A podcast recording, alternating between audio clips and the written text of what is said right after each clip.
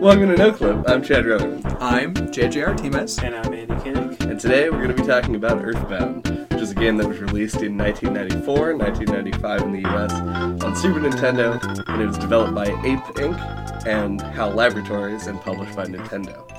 Uh, now, Earthbound's a, a JRPG, and it's one that, and I'm pretty sure with you as well, Andy, uh, we've both started previously, and then just never finished. Wait, I didn't know that. Yeah, both of us had started the game and not finished it um, at previous points in our lives, and just finished it for the podcast this past couple of weeks. Uh, JJ, Yeah, you've never played Earthbound. yeah. Didn't really know a whole lot about the game. And I can see why you quit early, and it's really unfortunate considering everything you were working up to sort of. I got builds on pretty. I got pretty legs. far into the game, so I, I did like.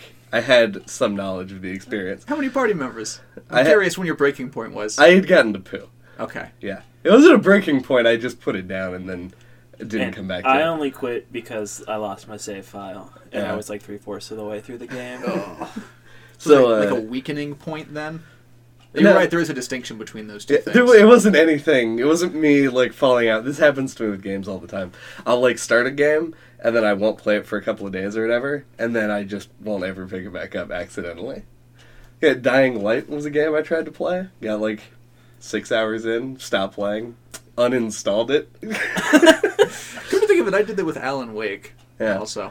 Um, so knowing that you didn't, uh, you hadn't played this Yeah. game before, uh, I want to like open the floor for you to begin the conversation because I feel like you probably have some questions like, uh, what the hell did I just play, and the like. Chad is. I felt very old the whole time that I was playing Earthbound. It's a game that evokes the feeling of being a child, so it makes sense for you to feel old while playing it. But it also feels old. It, the game felt to me like I was playing through a video game form of an old person giving me like a fairy tale. Until the end, of course. But, but in the early parts, I I got a very strong, like, oh, daddy's reading me a story vibe, but the story was plastered over fucking old mechanics from a bygone era that See- I'm an impatient man about now. Uh, okay. I've, I, this is going to be the weirdest podcast ever. Uh, and not just because of how weird this game is. Um, so, as you guys know, I hate JRPGs. Oh, yeah. I never play them. Uh, That's why I was stunned that you even tried before. yeah, well, I tried because of the. It was before I had, like, developed, like, hard lines to what I was, like, cool with. And when I had, like, more time in my life that I could just play a game for 20 hours and for kicks. And I don't actually, I don't mind the mechanics of this game that much. There are things that are obviously really uh, slow and could do with a little bit of retooling. Yeah. But the whole like like base mechanical systems of this game were lifted from like Dragon Quest and games like that. So I mean, It's, it's, not this is the this is the argument that we made with Pokemon, where it was like they just took something that, like the idea that they were pushing was the was the selling point, not the base mechanics. Those are just there to propel the game forward as a game. And I'm not like a super like uh, knowledgeable like JRPG historian or anything, but like I think you got to give them credit because they added things like an auto fight button. If enemies are like way weaker than you, you just beat them automatically and got the experience. And they had the countdown like health Yeah. system. Like Yeah. so they they tried to mix things up and they tried to make things a little more convenient. Yeah, I They think in those instances specifically, I think they succeeded with like flying colors. Like I'm amazed that auto fight and auto win are not like just basic staples of the genre in 2017. Well, they're not staples of the genre because oftentimes in JRPG systems, it, it depends obviously on a game-to-game basis and what their goals are. But you're trying. Their goal isn't to get the fights out of the way. Their goal is to try and make the fights interesting. But Right. they were. But Earthbound was still working at a time where we just weren't as developed enough in that, so that the alternative solution of just giving us the option of just fucking ignoring this. Yeah, was fights were kind of. It was impossible to make fights like truly interesting. and we talked about Chrono Trigger and how the combat system, and that was also good right, right. in comparison to like whatever the baseline RPG, like Final Fantasy One. Right. Yeah. Which I have beaten. I have beaten one. I, cou- I couldn't touch two. I've gotten through three, and I've dabbled in others, and obviously I've played all the 3D ones. But like like, the, the best comparison point is totally Chrono Trigger because they came out in the same year in the U.S. Right. So they're absolutely sort of competitors in that regard. But on the, the biggest thing that hit me mechanically, and with the game that I didn't like in comparison of its peers, is I didn't like how long it took you for the game to give you another party num- member. Because I don't really think that JRPG mechanics Work well when you're just one guy. Yes. I, yeah, I can see that. Yeah, I, I have to agree. I think the hardest part in the game for me is going to the happy happyism cult town and like you go through the area with the broken bridge and Yeah. all the UFOs.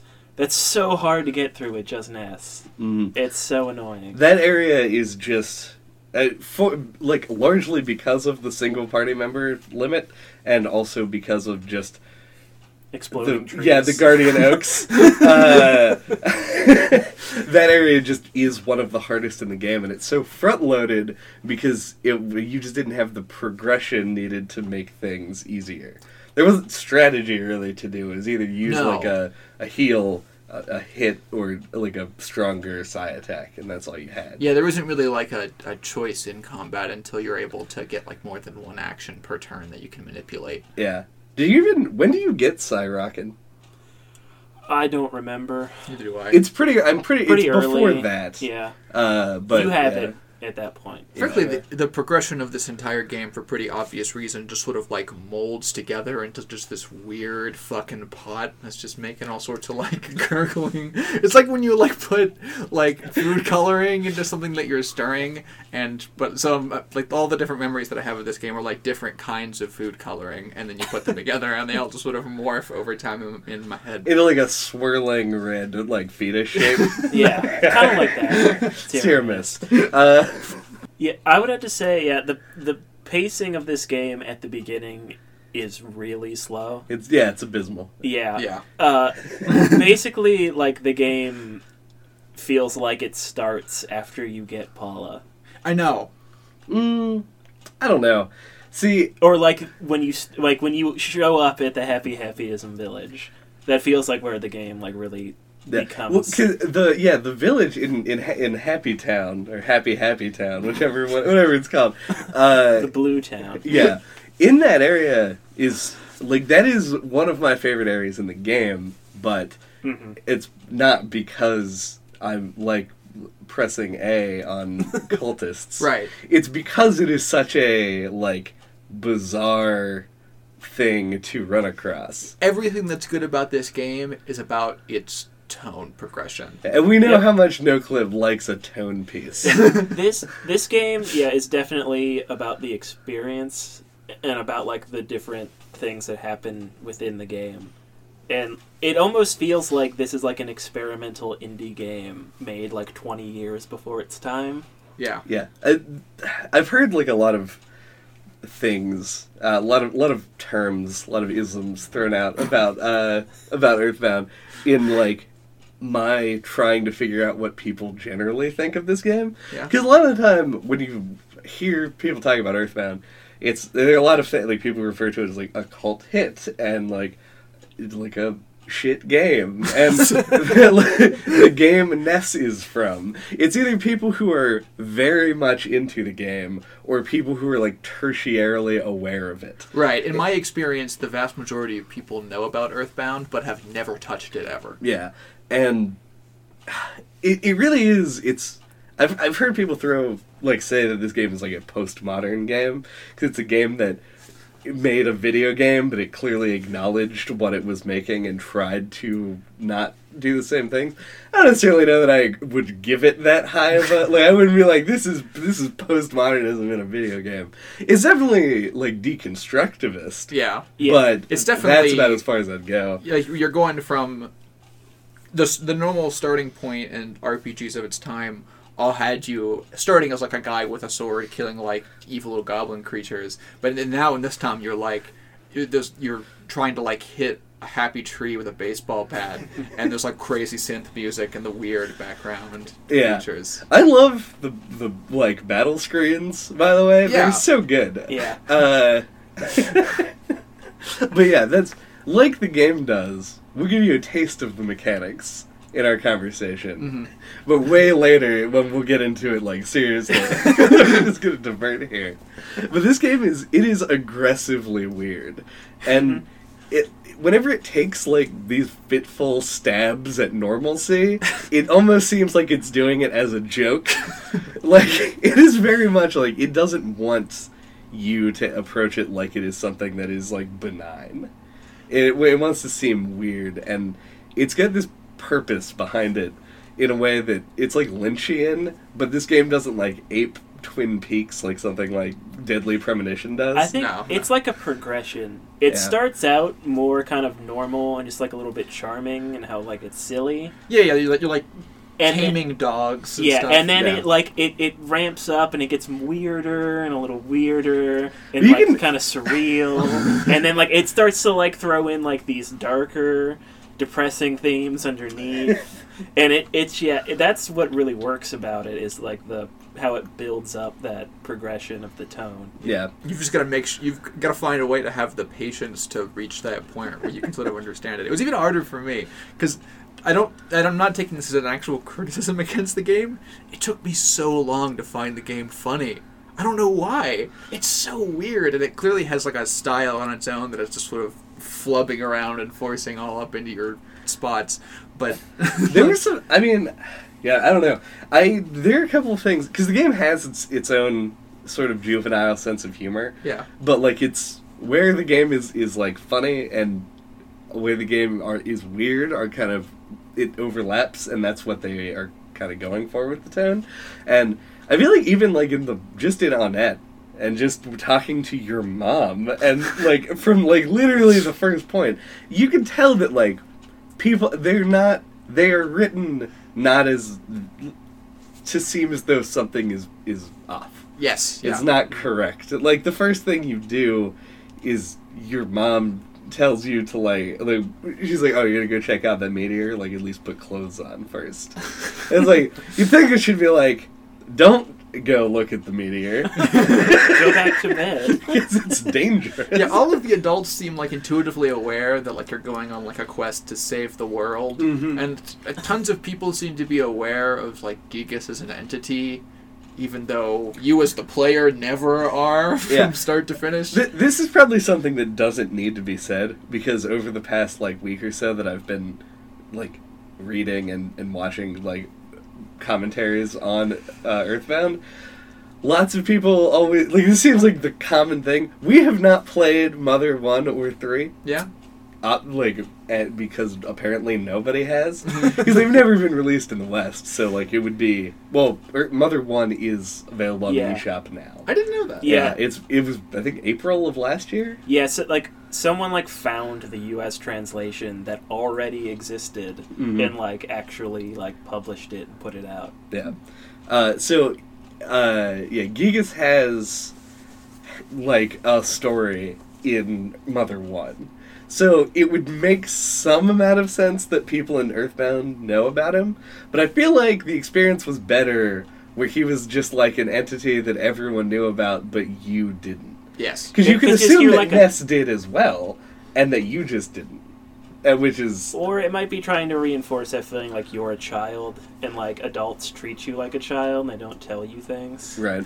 But the adults, by and large, are also pretty incompetent in the game. Yeah. Which is, you know, there's some bleed over between whether that's just them being weird or them being terrible. I don't know. That's kind of like a cartoon thing, though. Like in South Park or The Simpsons, the adults are always stupid. yeah. Yeah. it, as an example the sort of hard time I had with the tone before it really started to ramp up to interesting places. like the first time you see th those guys, the, The Run- guys, Runaway Five. yeah, on the shirt that you're wearing. Yeah. Uh, the first time they play, I had I like just vividly remember sitting there. This was like the second session that I'd ever had playing the game. Sitting down, I was just like, "What am I doing with my life? This is like a minute long. What am I?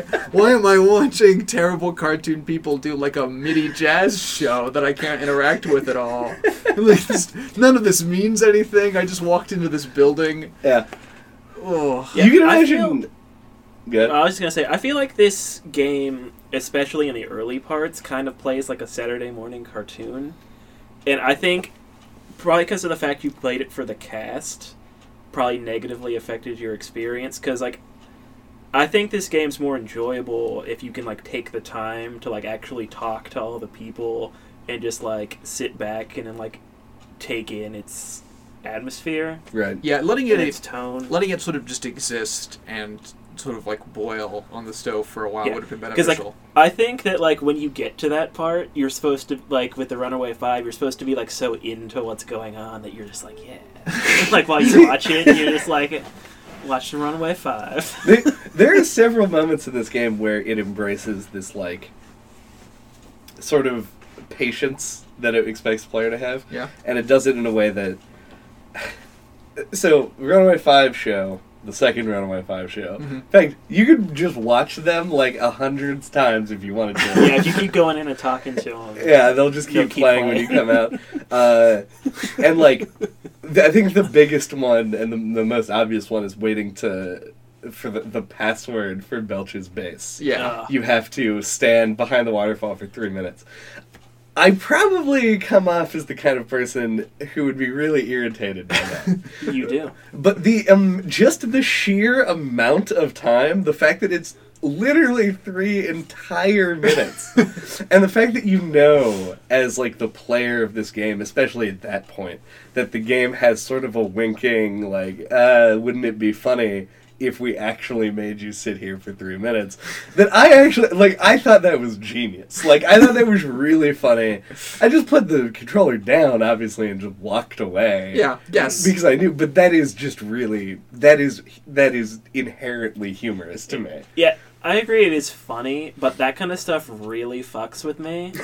like, oh, uh, if there's anything where you have to like leave the controller, you just let the game sit for a couple minutes. I'm always like super paranoid. Did I like, did I like bump a button after like I hit A the last time? I'm gonna have to like start it over. The three So you minutes start turns it over into like an so- hour. yeah, like I always do that, and like it really bothers me.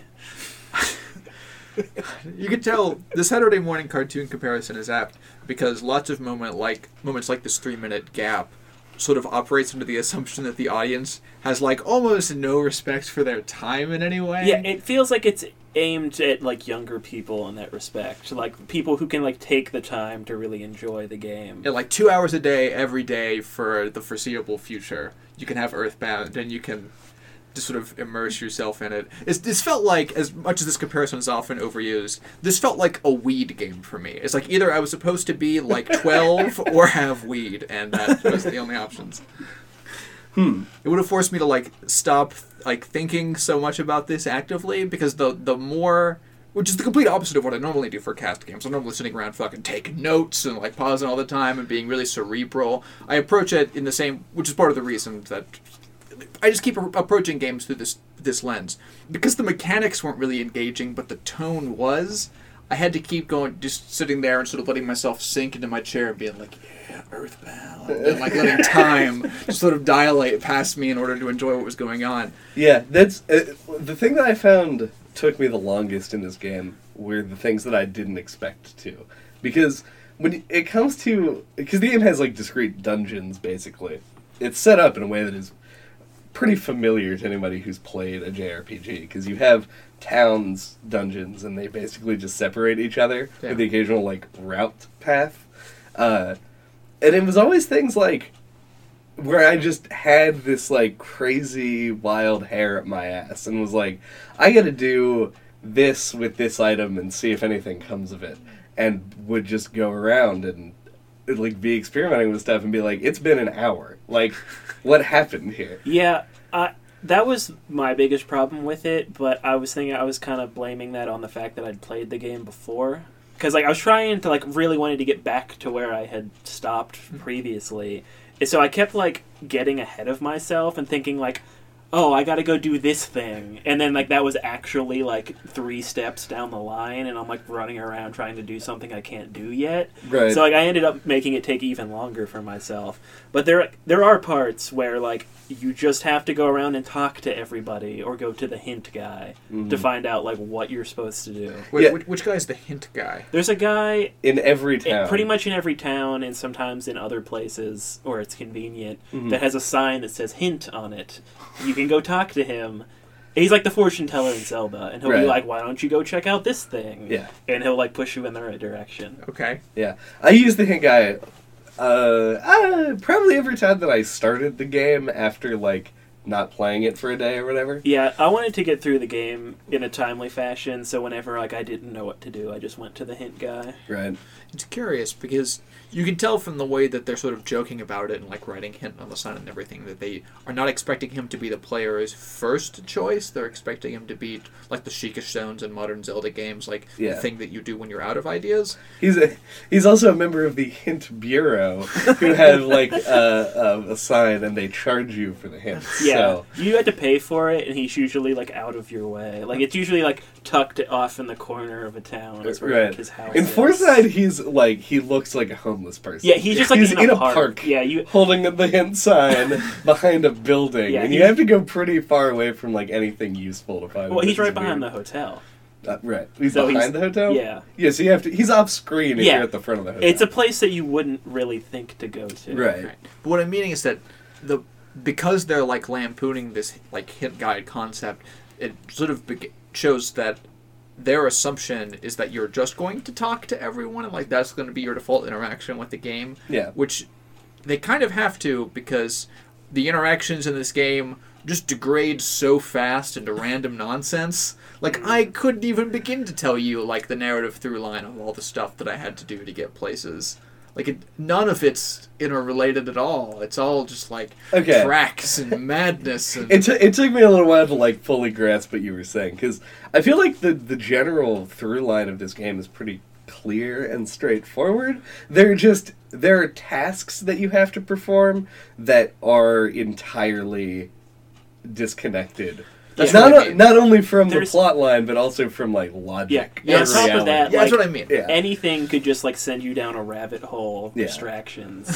so it's like easy to forget what you were doing. Yeah, like t- in order to progress through Fourside, you have to. Oh, that's like one of the worst parts. You It's like have to figuring go- out how to progress through Fourside. Yeah, you have to go back to a, a dungeon, complete it, come back, go to a whole other plane of existence, like go give a bunch of shit to a bunch of monkeys, and then give something that produces trout flavored yogurt to a Yeah. maid to allow you to get to the top floor of a building. Like the the con- you can't connect those dots. It doesn't make a, like logical linear Yeah. sense. And that reminds me, like a lot, a, ti- a lot of the time, this game does something that like older games used to do, whereas like you're tr- you're running around to the area that you're in, talking to everybody, trying to figure out how to progress, Mhm. and then the way to progress is just to do that for a while, give up and leave, and find out leaving was the thing you needed to do to trigger the next thing. right. I I mean, that's that. it's kind of a way to get you to uh, like I don't know interact with all the people because that's where the the focus of the game design Right. was I just put. I don't like that kind of road blocking. I guess. I also don't like forced interaction when a lot of the characters, not, and then this was more front loaded earlier on, if I remember correctly, aren't really characters, but are only winks at the camera. Like there's that dog in the very first pharmacy that's like possessed by the game designers that tells you uh, stuff. Yeah, and Like- like, your own dog is also really funny. You talk to him, he just like I can't remember what he says, but I always, every time I talked to him, I always thought it was funny. Right, Like I I prefer the game to be its weird self and having me like interact with and meet characters that are just sort of inexplicably strange people. But every now and again, I kept getting discouraged because I would talk to people and they would just be like, like a joke instead of a person, or a you know a message from the game designer instead of Right. a person. they're very. I feel like there, there are few instances of the game breaking the fourth wall. Like I don't think that it's a thing that this game should be known for the way that it is, uh, because it's only a couple of times, and at one, like it's honestly not that much worse than what a Pokemon game does. Because Well- like you could still find like the developers in a hotel room in Pokemon. Are they referring to the ending though? Uh, I've I've heard people just say that like oh like Earthbound's like a wacky game that, br- that breaks the fourth Oh, wall all the time. like, yeah. The ending is uh, Huge. a pretty wall break? direct fourth wall break. yeah, uh, that's something we'll discuss uh, in its own segment because the the ending is kind of Its own segment. it's really huge in terms of your interpretation of this game. Um, I don't know. This is like the thing that I, I I'm just like kind of surprised that it turns out that I enjoyed this game. I think just generally more than both of you did. Well, I really like it. I'm just fairly critical of it. Mm. I feel like if this game would have trimmed some of the fat and gotten to the point faster, it would be a lot better. Yep. But that's the thing that these games. This is a for its time. Kind oh yeah, Of, uh, for its time, I think if I would have played this as a kid, I would be one of those people that fucking loved this game. Right. Also, completely agree. But I can only I only agree with it not because I thought it would have been better by comparison, uh, because again, it's it can be compared st- directly to Chrono Trigger, and I loved that game even today. Mhm. But it would have been better when I was a kid, just because I wouldn't have cared about it just fucking around with me as much. I would have had more time to waste, so I wouldn't have minded that it was so slow in its progression. Yeah, I agree that like a more streamlined version of this game is definitely something that is that would be desired if in a game that came out today. Uh, in a game that came out in 1995, I think that this is because games that came out in 1995 that weren't JRPGs were just like back-breakingly difficult in order to get you to play it for 30 hours. Oh yeah, in this time, it could just reasonably assume that everyone that was going to play this game was going to be a 12-year-old with infinite time, so there was no reason for it to compress itself. Right.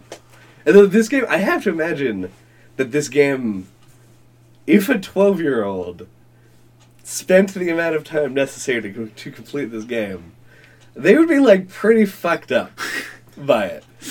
Because, like, man, even in like starting in the first, this is why I was so like kind of shocked that you weren't uh, like fully on board with the humor in the game at the start. Because at the start, one of the first notes that I took for this game was everyone in this game talks so much shit, and it's just wonderful. Like you get every person that you talk to, barring like a few people, insult you immediately. like if you probably wet the bed, you fucking little baby kid. Yeah, all the cops are like the douchebags. cops are awful. If you don't buy something from the shop, they insult you and tell you to get out. It's like uh, the game like immediately starts. It doesn't want you to feel like comfortable and welcome in the world you're in. It makes you. It wants you to feel like you're. I don't know, trying to accomplish something and are being like challenged at every uh, like with every action you take. I don't really agree with that insofar as you're interacting with adults. I think the way that they presented itself aesthetically, especially with some of the early music, really the game wears its heart on its sleeve there, and I was supposed to be like da da da da. Da, da, da, da, da. It's like really happy and colorful and bibbity boppity boo or whatever. Right. It was just very nice. yeah, I think it I think it starts out at the very beginning, like when you go to the meteor, fairly representative of the game as a whole, Mm-hmm. and then after that, it like dials it back for like when you and you go through on it, and it's like way more lighthearted and casual, and not as in its element. Yeah. I almost wish that the like meteor style lore was as weird as most of the time that you spend with the game ends up being, because that also like I was expecting. I was expecting it to also subvert something and relate something related to like the actual standard JRPG quest structure, based on how much people talk about the, the way that this game is subversive. But it mostly ended up being again when you zoom all the way far out, you're still just like you're a kid on a quest to save the world, and it's just all the details of that that ended up being like shocking and confusing and disorienting. Yeah.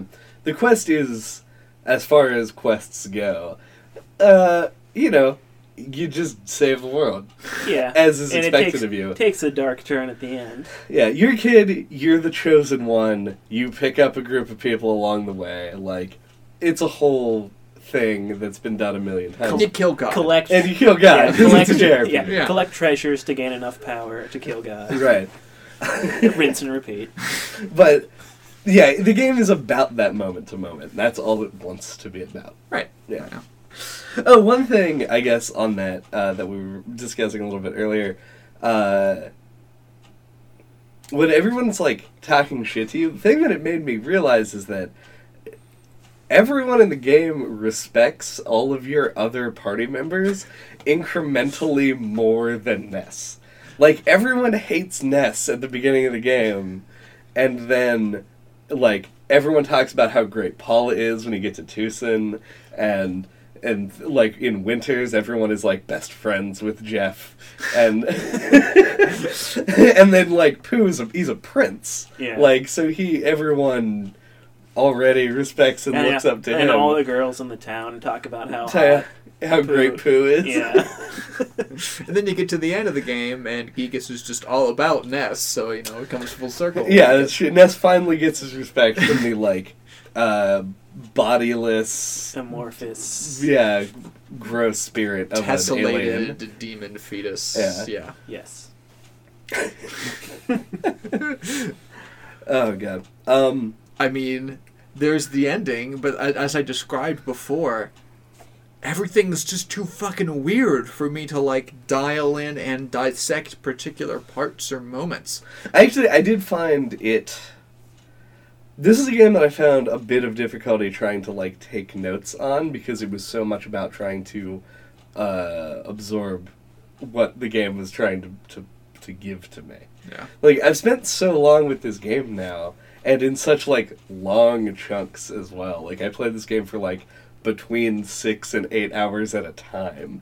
Uh, That's gotta that's gotta leave some impressions in your mind. it made the ending really impactful for what it's worth. Uh, but yeah, so we talked about the tone of the game a little bit. There's a little bit about the mechanics also. Right.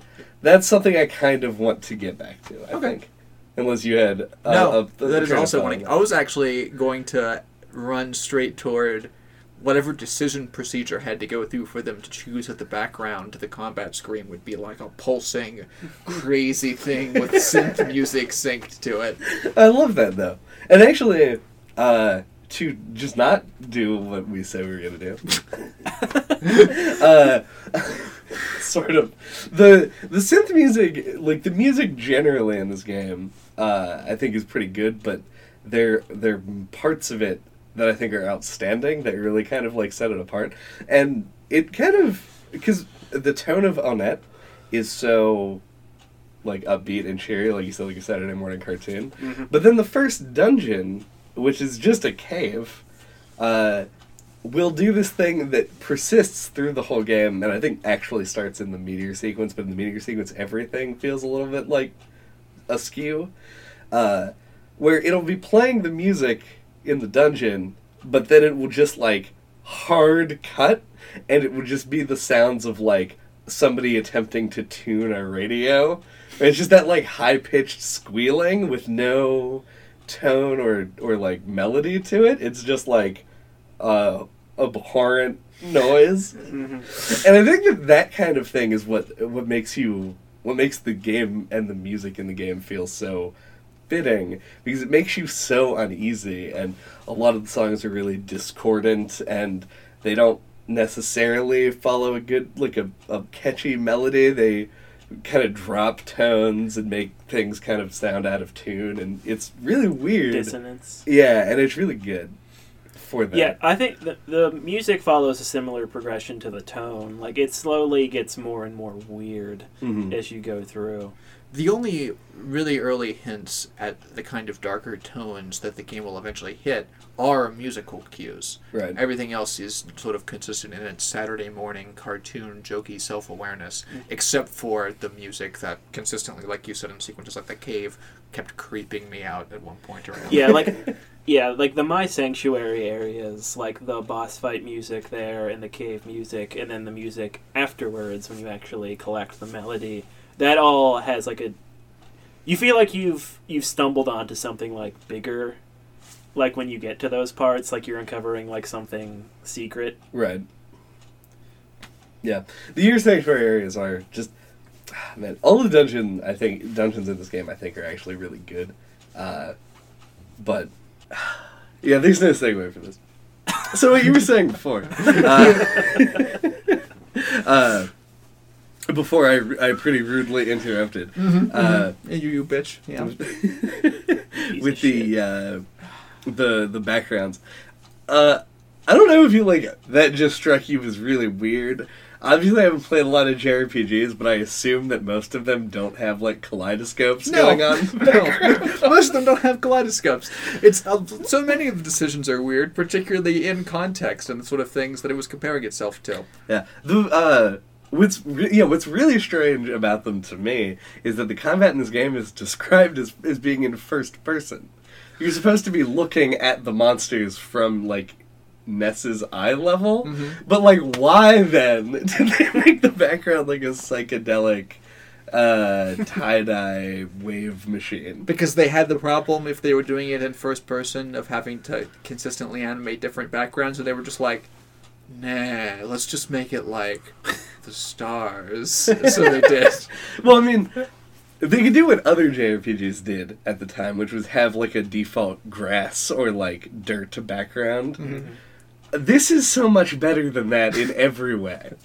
Yeah, I think they wanted. They had to have just wanted to do something different, Right. and then through some force of creativity or whatever, they came up with that.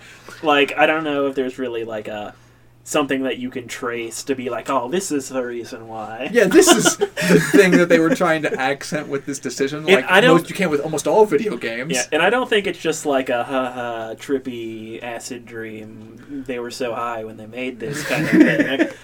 I I think that's like always like the line of thought people tend to go when things are weird. Yeah, it's the Uh, easy. yeah. It's the Yeah. easy explanation. Yeah, of like- barring any, Like someone else. like reads Alice in Wonderland, they're like, "How high was Lewis Carroll when he wrote this?" Uh, like, I think there's more to it than that. Yeah. And, and the, the weirdness in other aspects of this game are so intentional in a way that, that it just like it doesn't Why is your impression of like people who don't like Lewis Carroll like fat bureaucrats from Oh. England? I don't know. I just did a voice, JJ. I didn't think about it. you know, I was just really high. just- That's yeah. just what I came up with. What's great though about the background, uh, is the, there's one that really stands out to me is in the in the gold mine, how all of the moles claim to be the third strongest mole. Oh, yeah. and they put the number three behind, Behind them. so they're all numbered by the background, but it's always the same number. Like not not only is that like a weird choice and like emphasizes how strange the characters in this game behave. Yeah, that was very funny. But yeah, it was outwardly like I laughed at that with my with my face. like that was that was actually just really good. Uh, What was the decision procedure for this game? Who said yes to this stuff? Oh, what's the Uh, guy's Itoi. name? Itoi. Yeah. yeah. He wrote all the dialog Mhm. So like, it's very much like his artistic vision. Yeah, this game is very much his brainchild. He like if you watch the credits, which you should, because it's like the best credit sequence in like a game ever.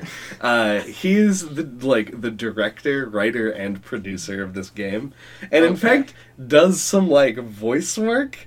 But it's a SNES game, so it's all bit crunched and weird. Yes. Uh, but that's all like he, he did some stuff. Also, Shigeru Miyamoto played guitar in this game, like he did guitar sampling and was credited as some not his name. Weird. I wonder why he wanted to hide that. He seems like a humble guy. Uh, I don't think it was his decision. I Oh, think they okay. just because the you go. band names are all like made up names, So they and just he just made up a happened to be one of them. Yeah, it's, No. it's the second time I've heard about Shigeru Miyamoto playing guitar recently. he played with the Roots. I know. I saw, Oh yeah, I saw that. Yeah. which is the best thing. He's ever. fucking sick, yeah. so, uh, so I'm assuming then that the guy, this guy's producer role is where he was able to sort of direct things and be like, "What if you like just put a kaleidoscope in over here?" yeah, so it's like I had this idea. I really want their backgrounds to be like kaleidoscopes. Wait, give us. I can't imagine any other way to view Earthbound's like battle sequences. yeah, Like the just having a grass background or like a cave wall would feel so disingenuous to the tone of the game. Yeah, it would have a, so much less personality. Yeah. And it's like, I mean, God, you probably, over the course of like the 30 hours it takes to complete this game, you probably are in like hundreds of battle encounters. right. Mm. And at no point did I like go like, this is getting annoying. Like, they made it well enough that it was a thing that I really appreciated and think is, is actually like a visual strength of the game. Yeah, Yeah. there were enough. There was enough variety in them that Mhm. they never like got old, and they were never like ugly enough to be an eyesore. Right. It's just impressive in this older age when all of these games still had these like very intense marketing concerns and you couldn't have the sort of like flexibility of the indie space that we have now that someone was able to really mold pretty much almost every part of the game Yeah. to Well, the I- specific weird vision He was like a celebrity, so I, I think he was at the Yeah. time Yeah, he like walked when when he pitched Mother. He like walked into the offices of Nintendo like he was invited there for some reason or another, and he somehow got the ear of Shigeru Miyamoto and was like, "I got this idea for a game. Here it is," and he was like, "No." Yeah, apparently yeah, yeah. Miyamoto just said no to him, Yeah, and apparently he cried. oh But um, oh, what was it? i don't want to hear was about gonna that say? Uh, I no, wanna hear apparently about- he had played like Dragon Quest or something, and was like, "I think I could do this better," and just decided he wanted to like make an RPG. and this was his and this And was this was the his better idea. that he had in mind okay Yep. And he's- uh, well, Mother One was. Yeah. yeah yeah. Yeah, he apparently he like voiced the dad in My Neighbor Totoro or something. Like he did work for Studio Ghibli. Yeah, he he just was like a general like celebrity in in Japan. He was just an, an, an influence man. Yeah, Yeah. kind of. And appa- apparently, like the series sold well in Japan based like just on his name. Okay. Well, and because it couldn't sell well in America because the marketing was bad, and this game is not what would appeal to most, like, demographically speaking, children at the time who owned a Super Nintendo. Like, 1995 was like, games were still targeted mostly at pretty young people, and games that were targeted at older people tended to be relegated to the arcades. Uh, and so this game feels so out of place in that time. Like it doesn't look like it should fit on the shelf next to like a Donkey Kong Country Right. and a Super Mario Yeah, like, game. I don't want to like give the game too much credit for being like a masterwork of genius or anything when I said it was ahead of its time. But like I do think like, it seems like an idea that plays better now. Yeah. Yeah. Quite, yeah, quite to the contrary of it being like a, a masterwork of genius, it was ahead of its time to its own detriment. Yeah. Yeah, Like, that's it's what a- that's like- what I'm trying to say. Yeah, nobody knew that it was anything that they would want to play. And I feel like it's only with this wider acceptance of Yeah. games that we get people who can actually appreciate this. I, I don't think Nintendo would ever do it because of like the series history. But like, I feel like if they rebooted the series or just made like Mother Four, it would be like really successful now. Yeah, it, I mean, uh, this game, Earthbound, was for the longest time, like since its release. Uh, I feel like it isn't now, which is I'm not hundred percent on the stat right at like at the current time, Mhm. but uh, when it released, and for a while after that, it was the number one selling virtual console game. Yeah, it's like just over the years, like the reputation it's built up, and because people are like, "Who's this character in Smash Brothers?" Who is like Ness? enough people have like been curious about it that I think it's well known enough now. Mhm. Yeah. Who's this character in Smash Brothers gave me my favorite series, so Right. That's a good point. Yeah. but that wasn't even until Melee. Ness has been in fucking Smash Brothers. Well, I guess the Earthbound was developed by HAL, yes. so it makes some sense Yeah. that Ness was in uh, in the original Smash Brothers. But yeah, he he sort of started uh, like a demand for the game that just wasn't there before. I meant to look this up, but Mhm. like, do you have any idea like why it the moves in Smash Brothers are called like PK Fire? Instead of Psy, like in a PSI or Psi, whatever you I say it. I think that I didn't look this up either. Because so- I've, I've always this whole thing that. could be cut, but I, I am fairly certain that it's called uh, PK either in just Mother games generally or only in the Japan version of this one. I'm because PK in the context of Smash Brothers at least stands for psychokinetic, Uh, and Psi is like an abbreviation for psionic or something. yes, That like makes psychic sense. or whatever. Psychic, some yeah. psi thing. Yeah, something to do with the brain. Uh, but uh, we can earnestly talk about mechanics and then probably move on to the ending after like a break, if you want to do that. Sounds good. Sounds good. And we'll look that up in the meantime.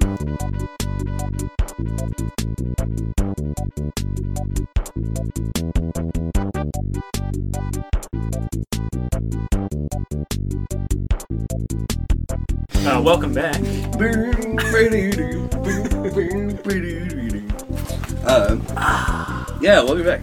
So, um, the last thing that we were talking about before we left was, um, well, specifically, we're talking about the psi powers in this game, and that was uh, uh, evidently, like, from a story perspective, like. You're just supposed to kind of know that Ness was born with psychic powers, uh, and they don't actually explain that to you until for like the last two hours of the game.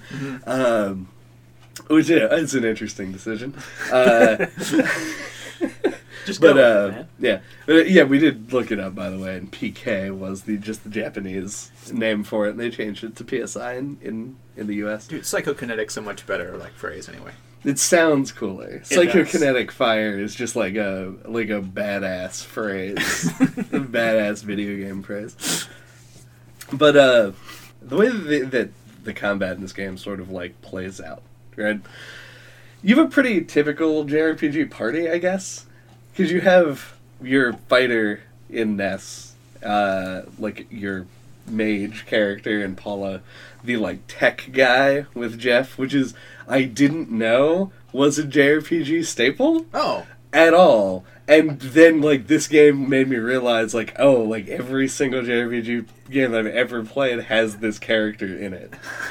Cuz like Lucca in in Chrono Trigger and uh what Riku the, all the Cids in every Final Fantasy game. Mhm. uh, Yeah. I don't know who Cid is. I'm In Kingdom bad. Hearts, he's Cid the one. Highwind. In Kingdom Hearts, he's the blonde one in the accessory shop with the toothpick in his mouth. uh okay, all right. Is it every? They're not always a blonde guy with a toothpick in his mouth, but there's always a guy named Cid Highwind who's a mechanic in all the games. Like in Mm. 15, he's a fucking old crotchety dude who owns And like a, Cindy is his granddaughter. Yeah. Or his, yeah, granddaughter. what is it? Like a car repair shop? Is there like yeah, a it's like a garage. garage? That was the. They That's just what called they them call it. garages. And he, he yeah. was like one of uh, Noctis's dad's, like, Kingsguard or whatever they're called. Right. But anyway, There's always Cids. There's always a It's always a. Cid. Yeah. Always Yeah. a Cid. Um, uh, so here is my question f- for you guys who are more experienced in JRPGs than I am. Yes. Uh, what is what role does Poo fill? Oh, well, I kind of perceived him as like the fighter guy because like Ness seems like a jack of all trades, and he's like the healer.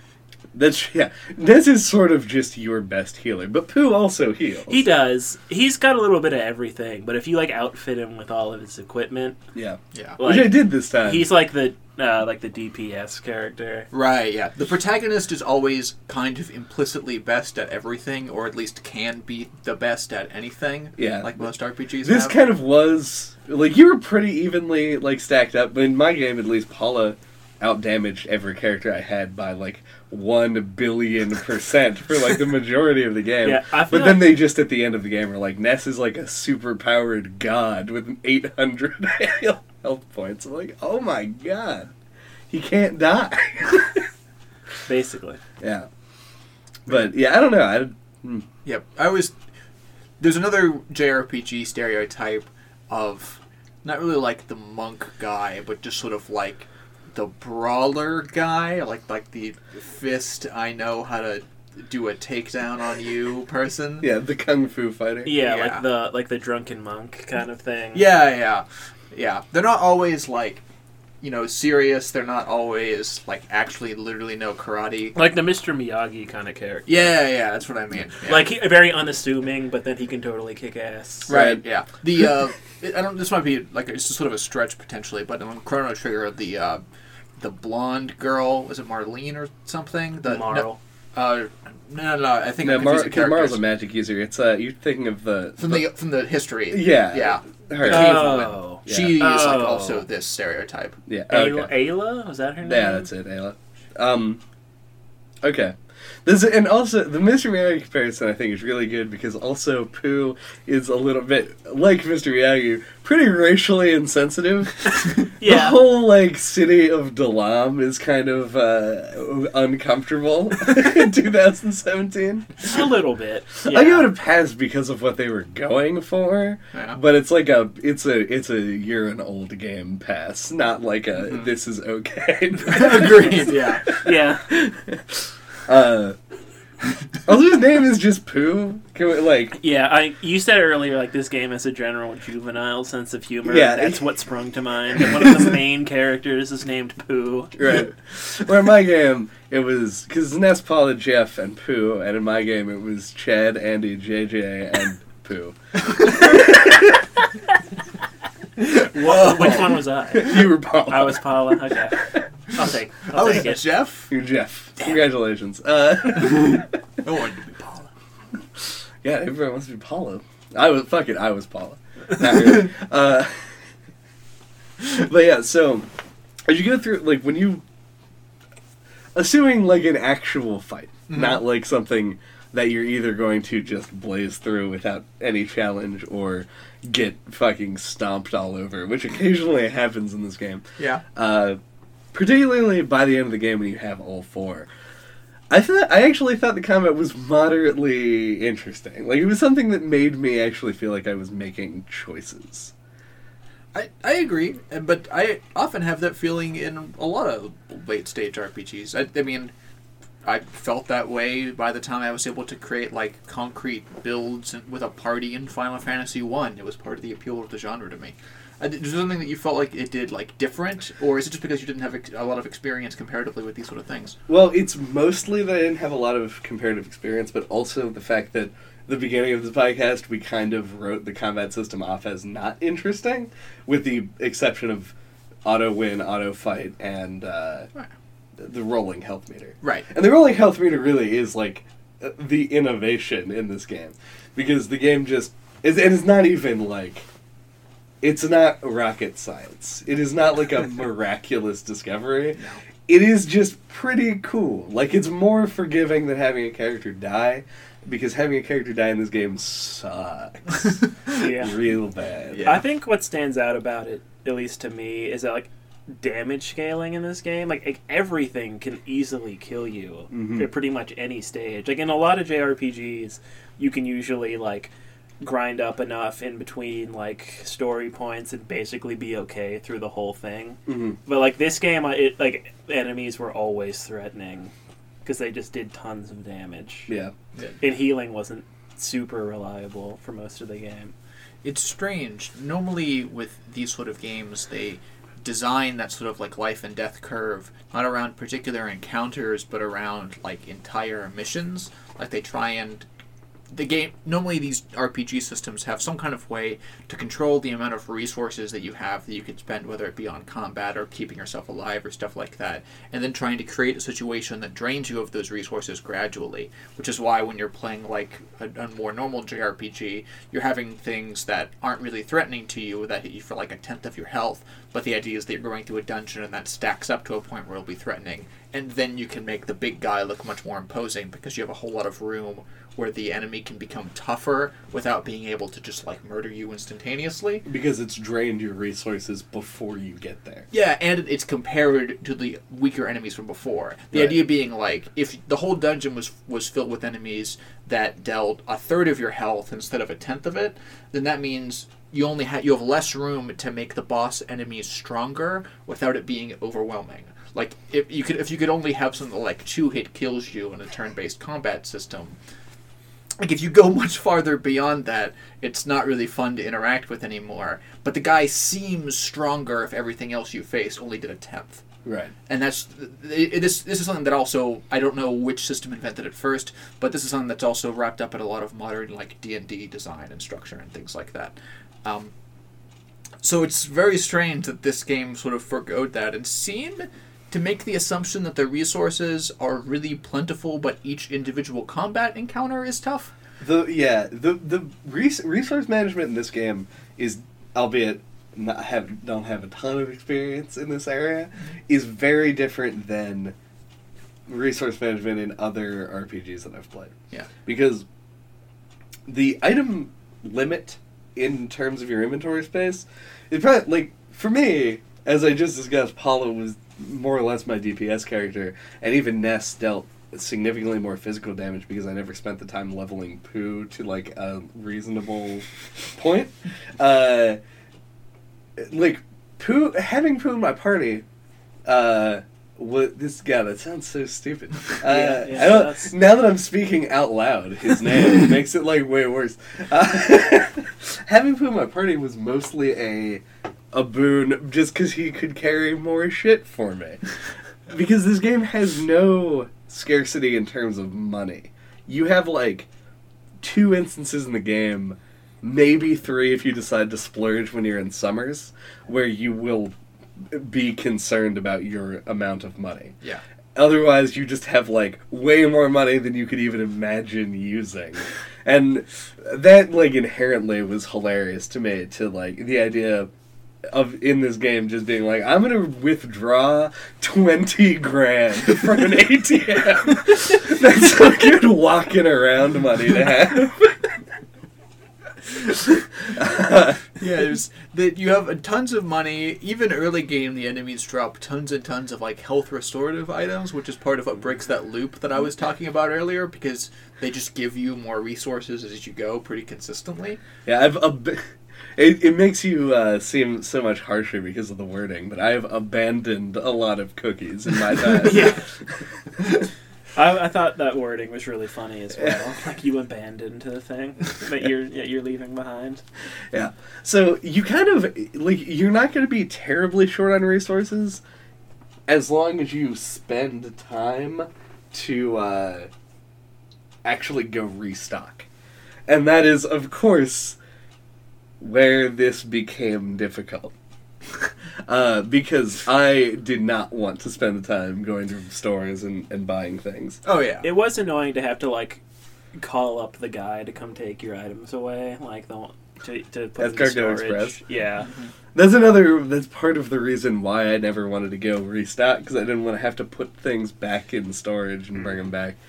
Um, but yeah, that and so that like flow that we were discussing, where you go in and the individual enemy encounters are pretty difficult, but then the boss encounters they sort of you know having the regular encounters being difficult. I think the bosses sort of suffered for that in terms of difficulty because I think the only your sanctuary boss that gave me like really the only like boss main boss in the game uh the cutoff point for me was diamond dog the Carbon Dog, Diamond Dog, and then everything from that point on was ball bustingly hard in comparison to everything before. Yep, that whole last dungeon that ended with Diamond Dog and whatever dog, uh, it's Carbon Dog and Diamond Dog. Carbon Dog. Yeah, because he like, I don't know. You put pressure on him, and he becomes a into a diamond. diamond. Yeah, Yeah, that whole dungeon was super hard.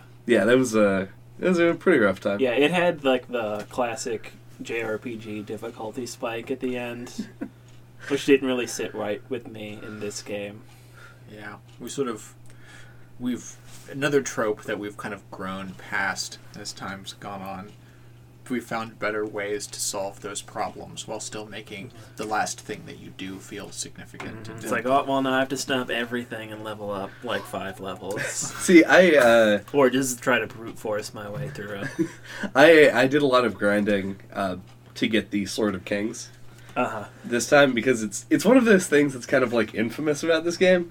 They're like the ultimate weapons for each character Yeah, like are drops. one in 128 chance drops from different enemies. oh, Uh, and I mean they're pretty unnecessary. The only one that I got is is probably the easiest one to actually grind for.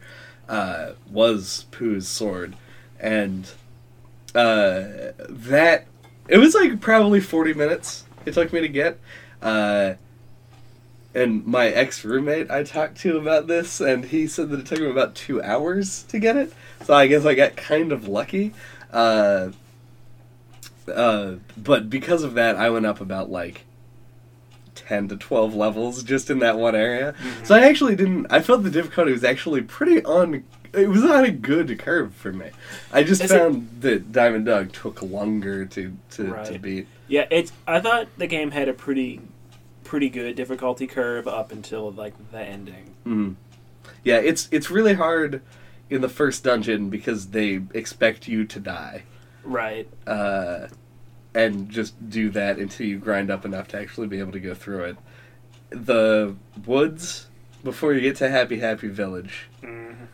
are difficult. Just they are just it is just difficult. Mm-hmm. Uh, and then and then it's pretty smooth sailing uh, for a lot of the rest of the game. I don't know if it's the same experience that you guys had Yeah. until the very end. we forgot to mention this. I think when discussing about things that this game, uh, evolutions that this game had relative to its peers.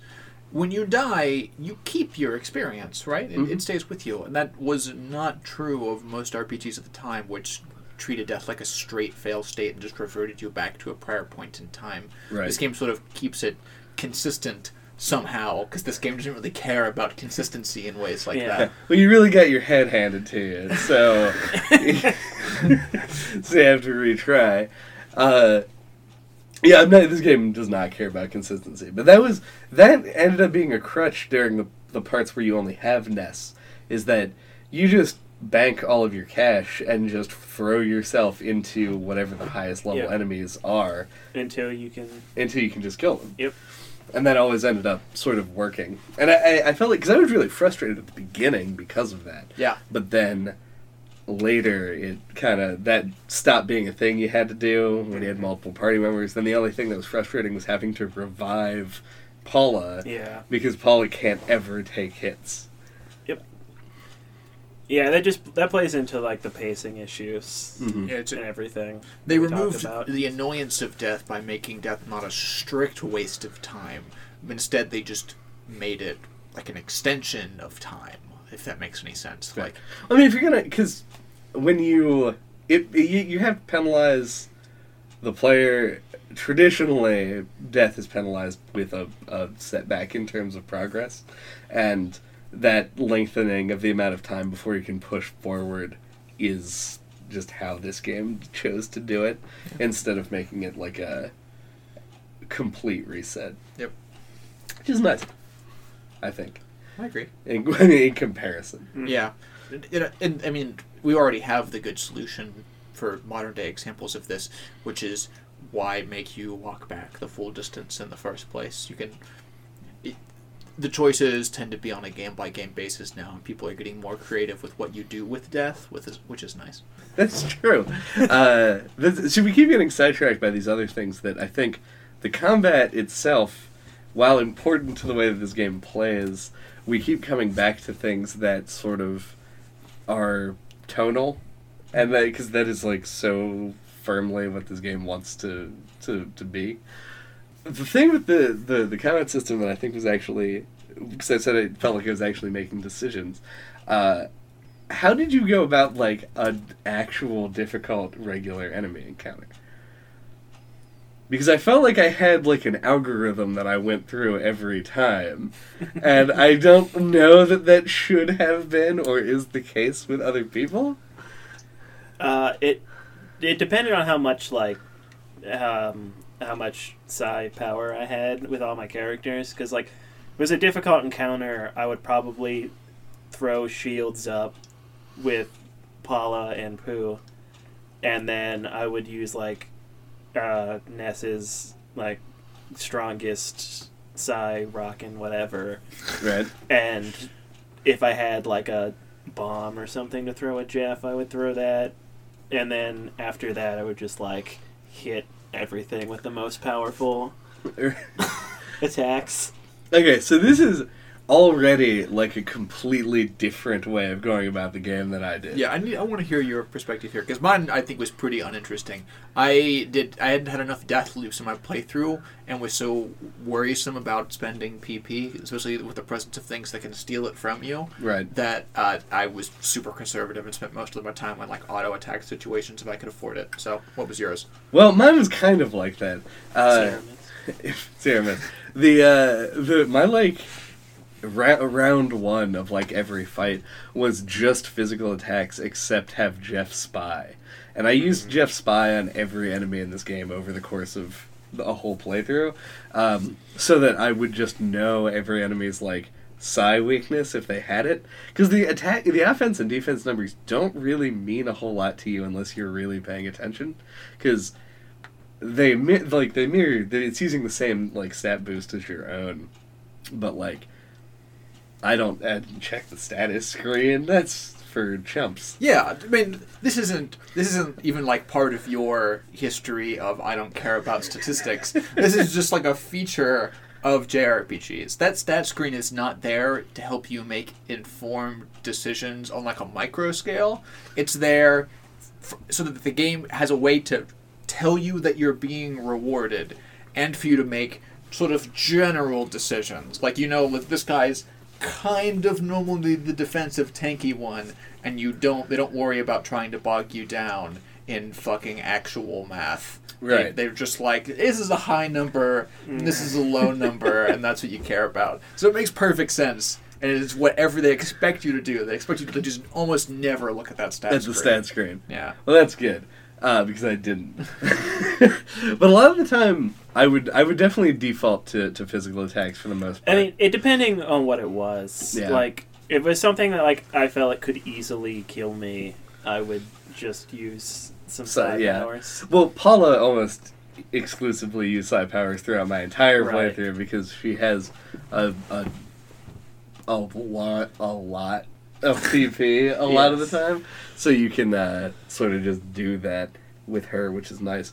I also found that like almost everything was weak to PSI Freeze. Yeah, I've I found myself using that almost exclusively. Yeah, PSI Freeze is just super good for whatever reason. Uh, they didn't bother making the other ones any good at all. Well, fire could hit a whole line of enemies. so- yeah, which was nice. but Uh, thunder, Thunder was boom. just garbage. Yeah. because like it, it only had like a certain percentage chance of hitting yeah. because you know it's lightning. Yeah, it was real strange. High risk, high reward. It wasn't even that high of a reward from my No, no. memory of it. I think it, it did more damage than the other two spells. like base damage or Yeah. whatever. So you have to be fighting something that didn't like resist it or whatever. Yeah. Or was it just weak to ice like everything was? With a chance to fucking solidify. Which is another like it's a tonal thing obviously because they all do things that other JRPG status conditions do. Mm-hmm. But the fact that the status conditions in this game are like could not stop crying Oh, yeah. is Yeah. feeling a little strange and like having a cold. All right, that's just I mean it's Yeah. flavorful, but it's really it really kind of is good. hmm And dude, fuck diamondize. I never got diamond eyes Really? at all. that Me seems neither. impossible. I also avoided it completely. Uh, well, Diamond Dog has like a percent chance, and it's a high percent chance Yeah. to diamondize you when he bites you. And I got bit three times, and did never triggered. like- and I was like, "This is I- amazing." I don't. I think it was Giygas too has like a chance to diamondize you as well. Yeah, when you can't uh, grasp his attack. Mhm. Yeah. So yeah, it happened to me a handful of times. He also that fight Do we want to move to the ending now? is that a thing that we want to do? I, it's a thing. I think we're ready. I think we've gathered enough courage and strength to. yeah. We're filled with determination. yeah, Yeah. So let's talk about the guy. Let's talk about Earthbound. the. Let's talk about Earthbound. It was released in 1995.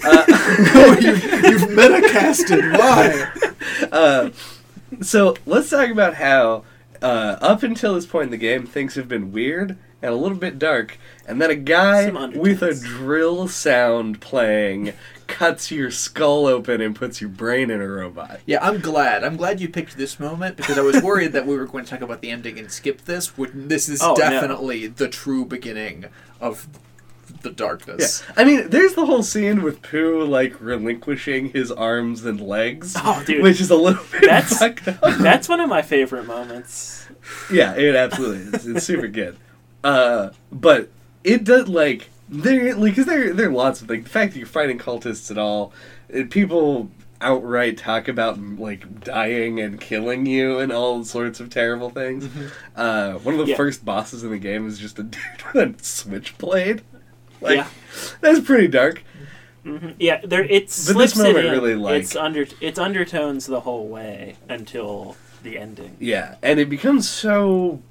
It's just really like kind of vile in comparison to everything else, and it was uh, it affects you more so because of the juxtaposition Yeah, just before. and it works so well because it also has like been subtly building up to it, so it doesn't feel like it comes out of nowhere. Right. But yeah, that scene starts a whole like. I probably could have done without the, like, hokey robot sprites. yeah, well, and just for like anybody listening who may not have played this game, and I don't know why they would have listened this far, but whatever. uh, the ending has like you learn that you need to go back in time to fight Giygas, right. and the scientist who is Jeff's father, Doctor Andonuts. uh, Which is like that. Even there, you don't want to have like neurosurgery performed by a guy whose name is Ann Donut. yes. But anyway, he invents like what the phase distorter, like yeah, the phase. you like through it's time phase and disorder space. too. Yes. because the first one was stolen by And- by Porky. Yeah, but Okay. apparently it can't transport your human body, so he takes your brains out and puts them in robots. right. That's phase distorter three, which can travel through time. Yes. Uh, So just yeah. wanted to put that out there. and then, yeah, and it's like, and the whole thing is like the thing is shaped like a Mr. Saturn, which Yeah. is like a big nose, little squat thing with a bow in yeah, its hair. cartoon spaceship. and it's so like yeah it is a fucking cartoon spaceship and and he's just like we're gonna need to cut your brains out and then he follows it up with just this scene of each character on their back and then it's just like yeah.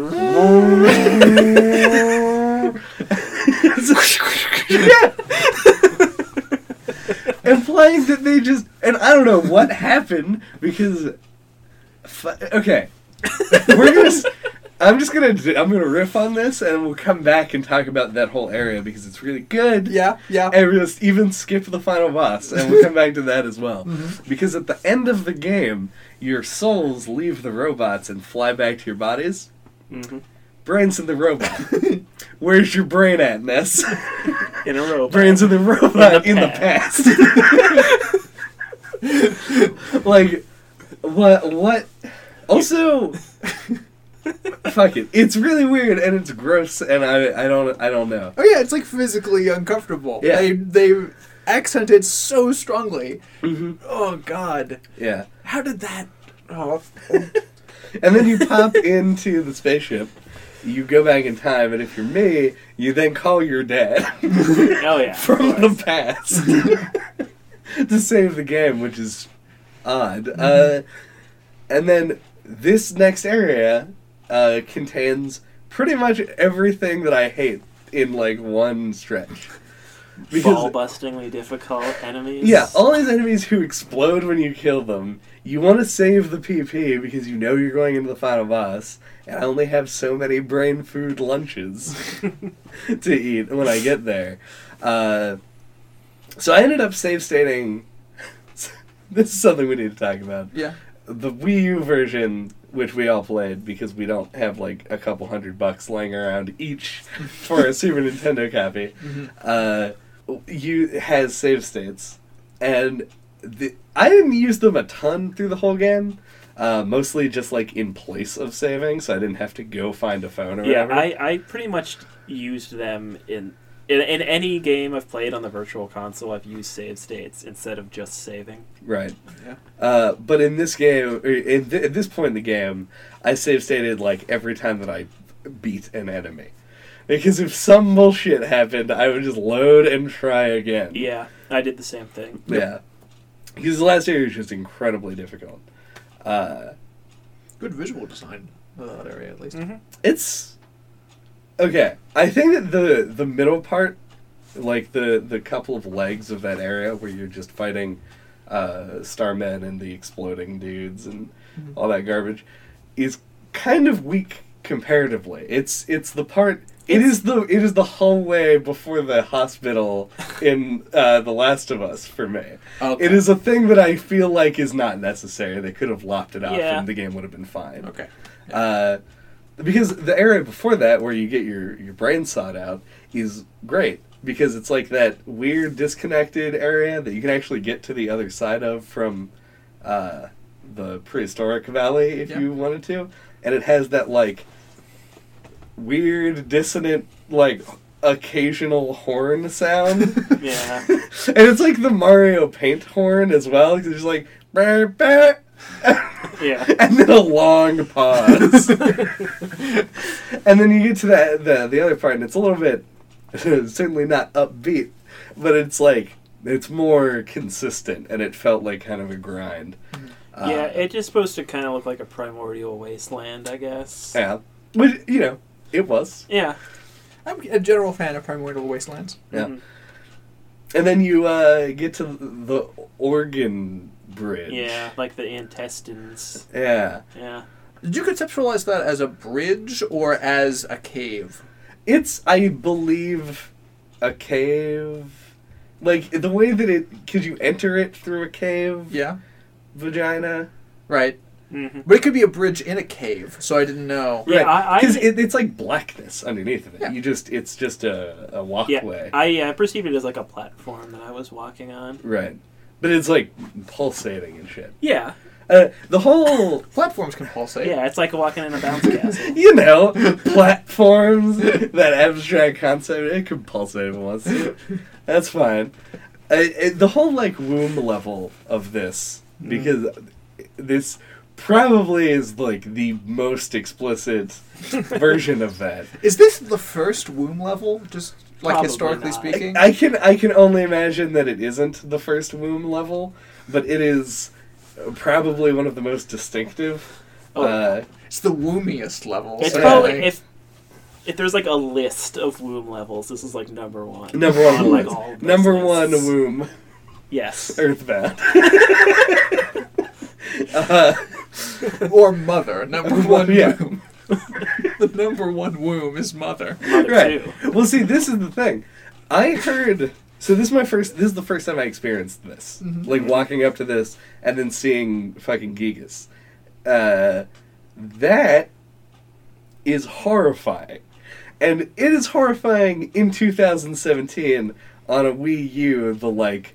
The Lego play place of video game consoles. Mhm. uh, I've heard for years, like people be like, "Oh, there's like hidden symbolism in the Giygas fight." There's nothing hidden about the symbolism. The game is called Mother. Yeah. You walk in basically like into a uh, like Giger esque horror wasteland that is like clearly organic.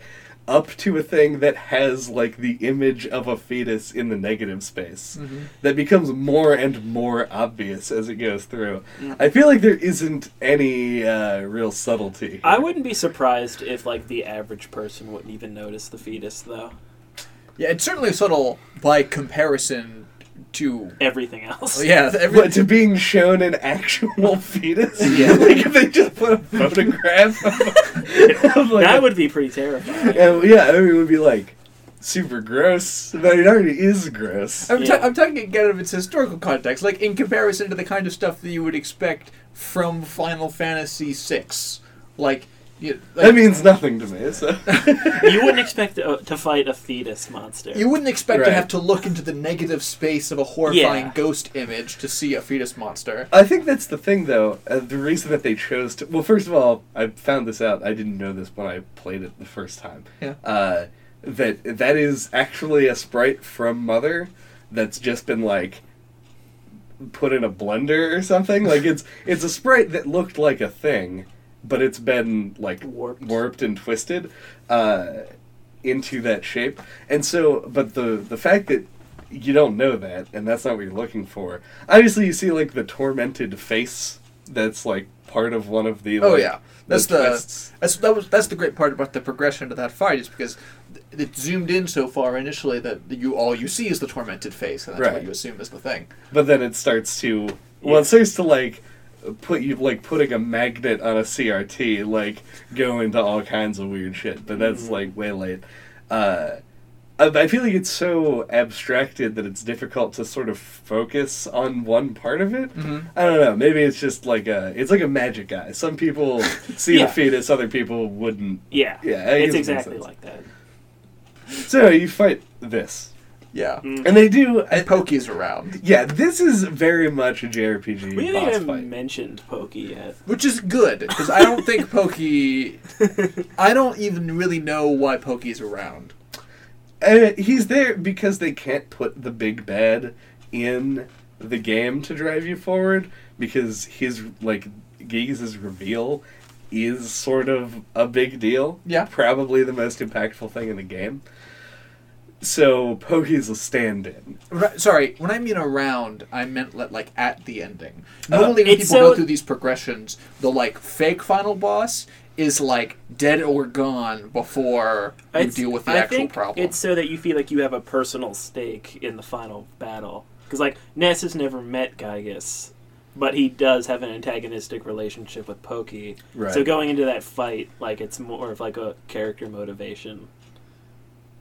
I would definitely be willing to believe that. In terms of the game's like plot itself, he's there because he keeps retreating further like as you progress through all of the like lines of defenses that he's set up.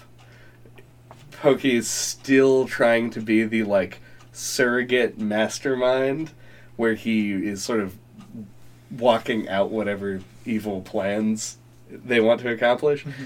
And so you've just cornered him, and that corner happens to also have like the disembodied mad conscience consciousness of an alien uh, being with psi powers in in it. Uh.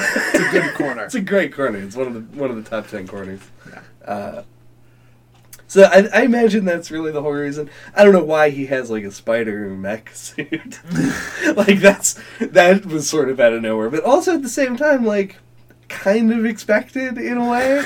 like expected in as much as you can't expect anything normal once you Yeah. walk into that cave. Yeah. Really, once your brain gets taken out. Like at that point, you're like, bets are off. yeah. if I if the bets were, will I leave my brain in my head for the whole of this game? I probably would have said, yeah, I think that'll happen. I already lost that bet. so we're just gonna roll with what this game throws at me at this point. But how did you think about the fight? The what did what did you think? Not how did you think? what did you think about the fight itself? Uh, pretty normal within the first two stages. Uh, I managed to somehow keep myself pretty much entirely spoiler free on Earthbound, except for the existence, but not the details of the womb level. Right. So I didn't know about the prey stuff going into it. and I'm glad that I discovered that organically, which is the boss's thing that could have happened. It was like attempt three at that, where I was just like, pray. this is where the save states came in handy because I didn't know about the prey thing either, mm-hmm. and died about four times. And if I had had to have gone all the way back, I would have been real upset. Yeah, I Yep. had that same experience. Yeah. So I save stated. I save stated in the third stage, and then I save stated again after I used my. Because I'm stupid, or I didn't know about this, so it's not really my fault. Don't blame me, please. Uh, Paula was holding all of my life horns, and so if she died, I had one that I could use, and then if she died a second time, uh, good game. There's nothing I could do. Yeah. So uh, I ended up having to save state after every success because he can use PK Flash and just you can just die instantly, Yeah. and that is really rough. Uh, but other than that, like if they just didn't do that, that third stage would have been like perfect, like one of the best boss fights in video games at all. But they gave him the ability to instantly kill the only person who can do anything to him at random, and that just makes it kind of a downer. Does. Yeah. And I, like I said before, I don't like that Pokey is present at all during any of this madness. I would have. I would. He, he seems conflicting with the tone. I don't like that I'm in this like nondescript horror space, and then just fucking like fat spider annoying guy just sort of pops in to be like, Even because of like the how the uh, oh yeah the vending machine from uh, Bioshock shows Yeah. up. It's like uh, because of the way that that uh, Giygas is rendered. And Eve's the whole background this time. Uh, maybe he's been the background the whole time. That's why it's all fucked up. oh no. Uh, oh man. It looks like somebody just pasted a picture of, of Pokey on the right side of the screen. right. Like it's like a fridge magnet that they Yeah. stuck onto Giygas. They're just Yeah. like that's it. That seems. Fun. It probably would have been better to have him as a boss before you entered the womb level. yeah. That yes, exactly that. Just do the first stage outside the cave, Mm-hmm. and then do the second and third stages inside, and put like a telephone bird there or Yeah, something. make the to eye make you- stage be like the entrance. Yeah, Mhm. that would have been great because that would have prevented Pokey from seeming really out of place and weird. It would have given you a chance to like heal up and, and restock before the second phase, which can be like brutally hard if like any one thing goes wrong. Yep. And then you get the cool third phase thing. And how about the fourth wall break? How, Oh, how does that how does that land with you guys? I'm curious. Uh, that that Paula prays directly to you for help, the player. uh, home run for me. Yeah, Yeah, I think it worked really well. because I didn't know about it. Me neither. Uh, I didn't. I took. I was really surprised actually because of it, how intense that lead up is. Because you know you can die at any time. I was actually like going got like because it's random chance. This is probably why they did it. Actually, now I'm thinking about it, Mhm. because it's random chance. I'm literally thinking, please don't get that attack. Like, please, I I am praying. Please Do God, not- don't let it land on that on attack. PK Flash. and then it was like Chad's praying, and I was like, "Fuck, they know."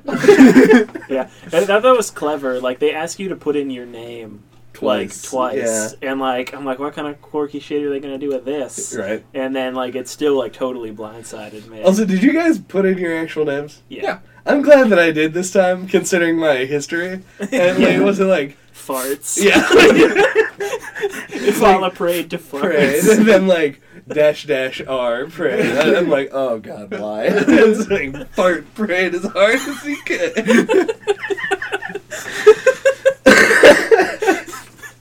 yeah, that would have been uh, unfortunate if I had chosen to do that. Uh, but yeah, overall, I thought it was super great. Yeah, uh, like the, I like also the like epilogue sequence after that where you just fucking go home. Yeah. That's Yeah. that's a really great tone down that a whole lot of stories generally would have just skipped over. for good reason. But in this game, it sort of regrounds everything and it, it starts to it make helps to make you even more confused about like which parts of the journey are real or not, Mhm. and you know loops everything back around to the whole mother connection. It's But- nice closure, yeah. Oh, that that is actually like you can wander around The, The whole world. world. yeah.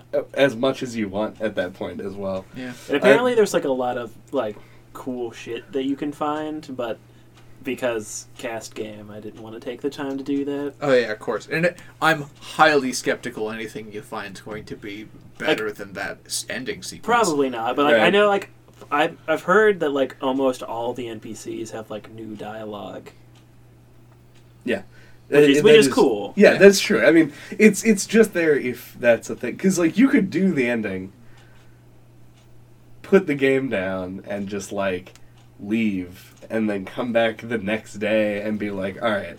Now that like I'm cooled down, Yeah. we, we can just go talk to all these people. I don't want to talk because that's like a lot of that is a lot of, of stuff to I know. do that I'm probably not. Gonna, I wouldn't do that if it was a game that I was playing on my free time for fun. I wouldn't bother.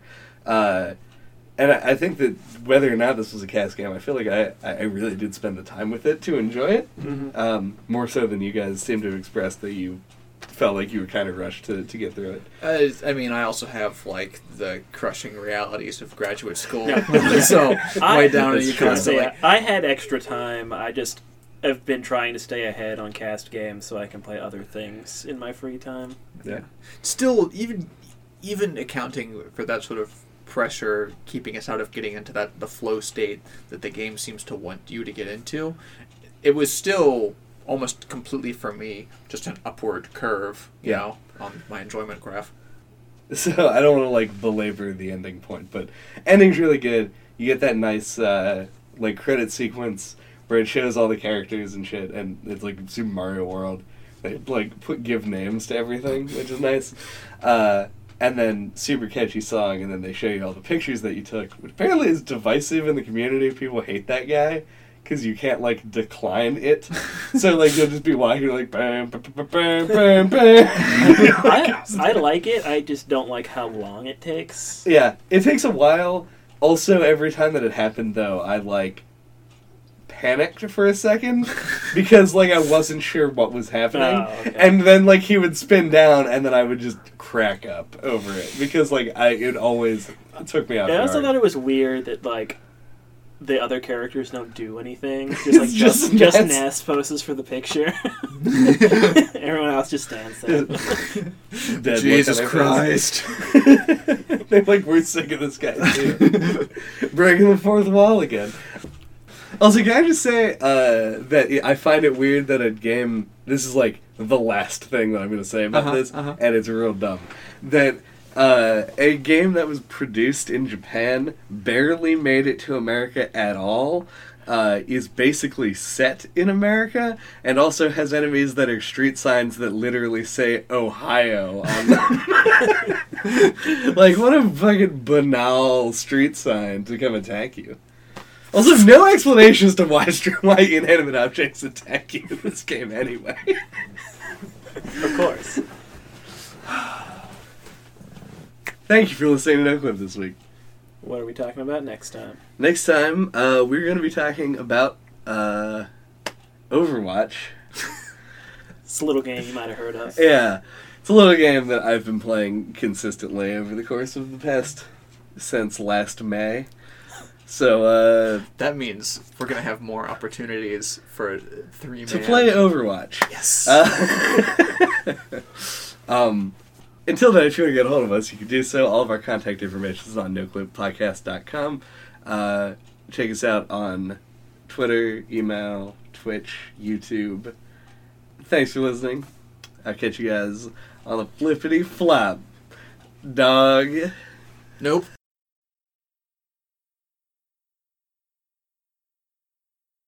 Not happy. Do it again. Stop making this acceptable with song and dance. Being overrun.